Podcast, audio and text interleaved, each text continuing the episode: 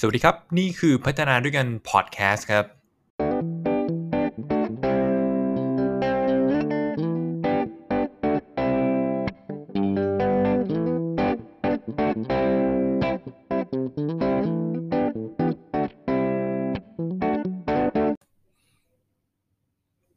สวัสดีครับนี่คือพัฒนาด้วยกันพอดแคสต์ครับ ตอนที่ 32 ครับ วันนี้ ก็เอ่ออยากจะมาชวนคุยนะครับ เทคนิคในการทำให้เราโฟกัส เวลาที่เราต้องทำงานยากๆเนี่ยเราจะโฟกัสกับมันยังไงนะครับ ก็เป็นยังไงกันบ้างครับ ทุกๆคนช่วงนี้น่าจะประสบปัญหานะฮะภาวะหวาดวิตกนะครับ แล้วก็มีผลกระทบต่อการทำงานการใช้ชีวิต พอสมควรเลยกับโควิด -19 รอบนี้ เดือนเมษายน 2564 ประเทศไทยได้รับผลกระทบเยอะมากๆ นะครับผมแล้วก็ยอดผู้ติดเชื้อวิ่งไปวันละ2,000 กว่าแล้ว ทีนี้เรื่องรักษาโรคเรื่องหวาดวิตกตรงนั้น ก็ให้เป็นพื้นที่ของอรัฐบาลหรือบุบุคลากรทางการแพทย์ไปนะครับ ผมก็ไม่รู้จะเอาอาจะช่วยยังไงก็ขอเอาใจช่วยทุกๆคนนะครับ ตัวผมเองก็ต้องดูแลตัวเองเช่นเดียวกัน แต่วันนี้นะครับผมอยากจะหยิบบทความที่ต่อเนื่องมาจากตอนที่เรียนเรียน คลาสเรียนคอร์ส learning how to learn นะครับ พอไปเรียนกันได้นะ มีเรียนฟรีแบบไม่ต้องเอาเกียรติบัตรวุฒิบัตรได้ที่ Coursera นะครับผม ถ้าอยากได้เกียรติบัตรก็ไปจ่ายตังค์พันห้าร้อยบาท คุณก็ได้เกียรติบัตรเมื่อเรียนจบ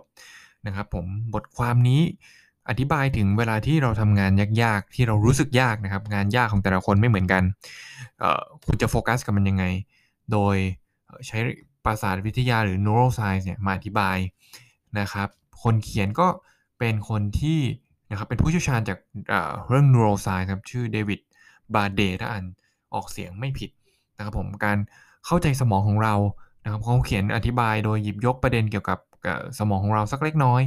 นะครับผมเป็น cognitive control สมองส่วนหน้าสมองส่วนเหตุผลส่วนตันกะเนี่ยถ้าคุณเข้าใจมัน นะครับว่ามันมีฟังก์ชันการทำงานยังไง มันก็จะทำให้คุณนำไปประยุกต์ใช้ออกแบบในการที่จะทำให้คุณโฟกัสในการทำงานได้อะเป็นยังไงนะครับ ผมก็จากที่ผ่านมาพวกเราอาจจะมีความเข้าใจกันนะครับว่าเออเฮ้ยคุณทำงานยากๆได้สำเร็จเอารางวัลไปใช่ไหมฮะเฮ้ยคุณแก้โจทย์ยากๆได้สำเร็จคุณเอารางวัลไป เราอาจจะให้คุณค่าและมีการชื่นชมกับผู้คน หรือกระบวนการต่างๆ ในการทำงานของคนเนี่ยว่า ถ้าเขาทำงานสำเร็จแบบงานที่มันยากๆที่คนส่วนใหญ่บอกว่ามันยากเนี่ย ก็จะมีการให้รางวัลไป แต่ว่าในการศึกษาวิจัยเนี่ยก็มีการสะท้อนมานะครับว่าเออโดยปกติแล้วเนี่ยคนเรานะครับถ้าไปโฟกัสกับงานที่ยากเนี่ยมันงานที่ยากในความหมายของคนนั้น หรือว่าในงานที่ยากในความหมายของคนทั่วไปเช่น อาจจะเช่นยังไงดีอะแก้โจทย์คณิตศาสตร์ยากๆอะไรแบบนี้นะครับ หรือว่าแก้สมการอะไรยากแก้เชิงวิทยาศาสตร์อะไรยากๆเนี่ย นะครับผมมันทำให้คนเราเนี่ยฟ r u s t r a t นะครับหรือว่าสับสนเครียดกังวลนะครับคือต้องเข้าใจอย่างนี้ก่อนนะฮะว่าธรรมชาติของคนเราแล้วเนี่ยนะครับกลไกการทำงานของสมองเนี่ยเราไม่ต้องการให้ไม่ไม่ไม่อยากไปโฟกัสในสิ่งที่เราเครียด สิ่งที่มันยากในความหมายของเรานะครับผมอย่างเช่นผมก็ไม่ชอบอ่านแกรมมานะครับผมภาษาอังกฤษอย่างเงี้ยหรือว่าจริงๆภาษาไทยผมก็ไม่ชอบ ไม่ชอบอะไรเลยที่มันเป็นหลักการที่มันเกี่ยวกับภาษานะฮะซึ่ง โดยธรรมชาติของเราอย่างที่ผมบอกไปเมื่อสักครู่นี้ เราก็จะผลัดวันประกันพรุ่งไองานที่มันยากๆโดยธรรมชาติ สมมติว่าวันพรุ่งนี้คุณรู้แล้วว่าคุณจะต้องทำงานที่มันยากๆแล้วก็มีงานที่มันคุณชอบ อาจจะเป็นงานที่ยากสักนิดนึง แต่ว่าคุณชอบมัน กับงานที่มันยากๆมากๆเลย หรือว่างานที่มันง่ายเลยเนี่ย มันก็จะมีแนวโน้มที่คุณจะอยากจะหยิบงานที่มันง่าย ๆ เนี่ยเอามาทำก่อน หรือมาทำแบบ ใช้เวลากับมันมากกว่า เอางี้ดีกว่านะฮะ ซึ่งในปี 2020 ปีที่แล้วเนี่ยผู้เขียนบทความนี้นะครับ ก็คือคุณเดวิดบาเดเนี่ยเขาก็ได้เขียนหนังสือที่ชื่อว่า On Task นะครับ ก็ลองไปหาอ่านกันดูเป็นหนังสือที่อธิบายเกี่ยวกับประสาทวิทยา neuroscience นะครับ ก็การใช้สมองเนี่ยนะครับผมในเชิงแบบ neuroscience เนี่ยว่าคือคือเขาเรียกว่า mental function หรือว่าสภาวะจิตใจของเราซึ่งมันมีเกี่ยวข้องกับ สมองส่วนตันกะเนี่ยคือเขาพยายามจะเขียนนะครับว่าอธิบายว่าเฮ้ยสมองส่วนตันกะของเราเนี่ยมันเชื่อมโยงกับสภาวะจิตใจของเราในการทำงานให้สำเร็จตามเป้าหมายตามแผนของเรา ซึ่งคนเขียนหนังสือเล่มนี้นะครับ ก็คือคนเขียนบทความเนี้ยนะฮะผู้เขียนเนี่ยเขาก็บอกว่าเขารู้สึกว่าโอ้โหหนังสือเล่มนี้มันมันสุดยอดเนะมันมันมันมัน motivate เขามันสร้างแรงจูงใจให้กับเขาในการเขียนในการผลิตหนังสือเล่มนี้ออกมา ก็ตามถึงเขารู้สึกอย่างนั้นตลอดเวลา แต่ว่าบางมันก็มีบางอย่างที่เขาจะต้องทำมาในหนังสือ เช่น การหาคำศัพท์มาอธิบายอะไรบางอย่างที่ที่มันเกี่ยวข้องกับเป็นอาจจะเป็นคำศัพท์ที่มันเฉพาะเจาะจง หรือคำศัพท์ที่มันเกี่ยวกับความคิดที่มันซับซ้อนเนี่ยบางทีเขาต้องไปรีเสิร์ชเขาต้องไปหาเนี่ยเขาก็รู้สึกไม่อยากทำนะฮะซึ่งมันก็จำเป็นต้องทำ นะครับผมนี่ขนาดว่าเขาเห็นภาพใหญ่ว่าเอ้ยตอนจบหนังสือเนี่ยเขารู้แล้วว่าโอ้โหหนังสือเนี่ยมันจะต้องยอดเยี่ยม เขามีแรงจูงใจถึงสิ่งนั้น มันจะช่วยเปลี่ยนแปลงหรือช่วยสร้างสรรค์สังคมได้อย่างไร แต่ว่ามันก็ยังมีบางภารกิจที่เขาไม่อยากทำซึ่งเราทุกคนเองก็มีสิ่งที่เราไม่อยากทำและต้องทำนะฮะอันนี้แน่นอน คุณอาจจะบอกว่าโอ้งานของคุณมันแบบมันยอดเยี่ยมมาก แต่บางทีคุณก็อาจจะไม่ชอบงานอย่างเช่นอะไรอะงานแอดมินงานโอเปอเรชั่นงานคิดเลข งานคิดค่าใช้จ่ายรายรับรายจ่าย หรือว่างานที่คุณต้องใช้ไอเดียสร้างสรรค์มากๆผมว่าคนเรามันถนัดไม่เหมือนกัน ซึ่งมันก็เลยมีความยากไม่เหมือนกัน แต่ว่าเราก็ต้องทำแล้วยิ่งนะฮะคือช่วงนี้เราต้องอยู่กับบ้านบางบ้านเนี่ยอออยู่กันหลายคนใช่ไหมครับ คุณแม่เดินไปมาคุณน้องเดินไปมาคุณพี่ คุณพ่อเดินไปมามาทักเรามาชวนเรากินข้าวบ้างละนะครับผมอยู่ในพื้นที่ที่จำกัดด้วยอะ ล็อกดาวน์ใช่ไหมครับ พื้นที่ก็ถูกจำกัดเวลาออกไปข้างนอกก็น้อยลง ไปออฟฟิศก็ไม่ได้ การโฟกัสยากครับ ยากกว่าเดิม แถมงานร้อยเปอร์เซ็นต์ในการทำงาน ก็มีงานที่คุณไม่ชอบนะครับผม เพราะฉะนั้นคุณต้องมีกลยุทธ์นะฮะ มันมีกลยุทธ์ที่คุณโฟกัสกับงานที่คุณไม่อยากทำหรืองานยากๆได้ อันแรกครับ make space หรือการหาพื้นที่ให้กับตัวเอง อย่างนี้ฮะ คือเวลาที่เราเจองานที่มันยากๆในความหมายของเราเนี่ย ยากของเราเนี่ย คือสมองของเราต้องมีความพร้อมนะฮะในการ process ข้อมูล ซึ่งสมองของเราไม่ได้ฟังก์ชันแบบนั้นตลอดเวลานะครับผมหรืออธิบายง่าย ๆ คือการการโปรเซสง่ายก็คือการดึงข้อมูลที่มันอยู่ในความทรงจำของเราหยิบมาใช้เนี่ยในทุกๆเรื่องในสมองเราไม่พร้อมขนาดนั้น ใช่ไหมฮะเพราะฉะนั้นเนี่ยเราจึงต้องมีพื้นที่ให้กับเรา อย่างเช่น ผู้เขียนเขาเปรียบเปยว่าตัวเขาเนี่ยต้องเขียนบทความเชิงวิทยาศาสตร์เขาก็ต้องนึกถึงข้อมูลต่างๆ เชิงวิทยาศาสตร์ออกมา นะครับผมเป็นข้อมูลเชิงลอจิกเป็นข้อมูลที่ผ่านการวิจัยผ่านการศึกษามามากมาย ที่เขาต้องดึงมาใช้ในงานเขียนนะครับผมแต่ว่าถ้าสมมุติว่ายกตัวอย่างว่า ถ้าเขาเพิ่งไปประชุมอะไรก็ไม่รู้นะฮะเรื่องอื่นๆเลยที่ไม่เกี่ยวกับเรื่องที่เขาจะต้องเขียนนะฮะเสร็จปุ๊บแล้วเขาก็ต้องมานั่งเขียนบทความนะครับผมซึ่งเขายังสมองเขายังไม่ได้พร้อมอะกับการที่จะมาเขียนนั่นเนี่ยมันก็ต้องใช้เวลาฮะระดับหนึ่งกว่าเขาจะ recall หรือ remind สิ่งที่เขาจะเนื้อหาที่เขาจะต้องมาเขียนได้ เพราะฉะนั้นนะครับคุณจะต้องจัดสรรเวลาครับการ make space หมายถึงจัดสรรเวลาในการทำงานยากๆนั้นอย่างเต็มที่ คุณแบ่งไปเลย 1 ชั่วโมง 2 ชั่วโมง ในวันวันนึงในวันวันนั้นเนี่ยคุณกันเวลาไว้ reserve เวลาไว้ เพื่อให้สมองของเราได้จูนได้ปรับจูนเริ่มต้น การบล็อกเวลาไว้ คือการ make space ที่ทำให้คุณจะทำงานที่ยากนั้น ได้อย่างมีคุณภาพและคุณบล็อกเวลาอย่างสม่ำเสมอ นะครับผมอย่างสม่ำเสมอทำมันทุกๆวัน ทุกๆหนึ่งชั่วโมงครึ่งสองชั่วโมงคุณจะยอมอุทิศตนทำงานนั้นทำงานที่ยากๆนั้น ถ้าเป็นถ้าที่ดีเนี่ยจากที่ผมเรียนมาใน learning how to learn เนี่ยเอาเวลาเดิมด้วยนะฮะอย่างเช่นบ่ายสามถึงบ่ายสี่สมมุติบางคนเนี่ยโอ้โหเขา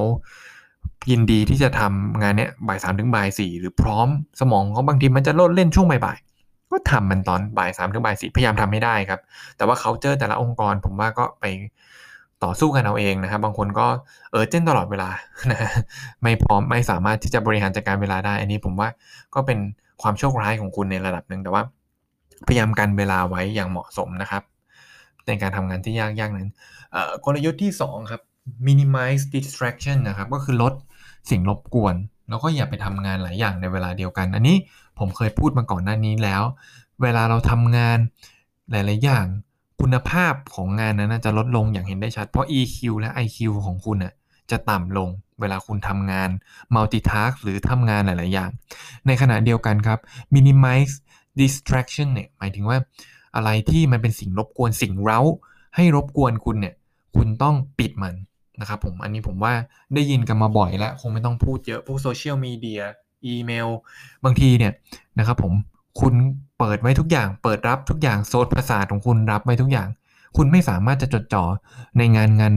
นั้นเนี่ยในงานที่ยากนั้นได้สำเร็จเนี่ยพวกคุณมัวแต่ไป respond line ไป respond email ไป respond อะไรอะตัว channel ตัว media ตัว device ตัว application ที่บริษัทคุณใช้เนี่ย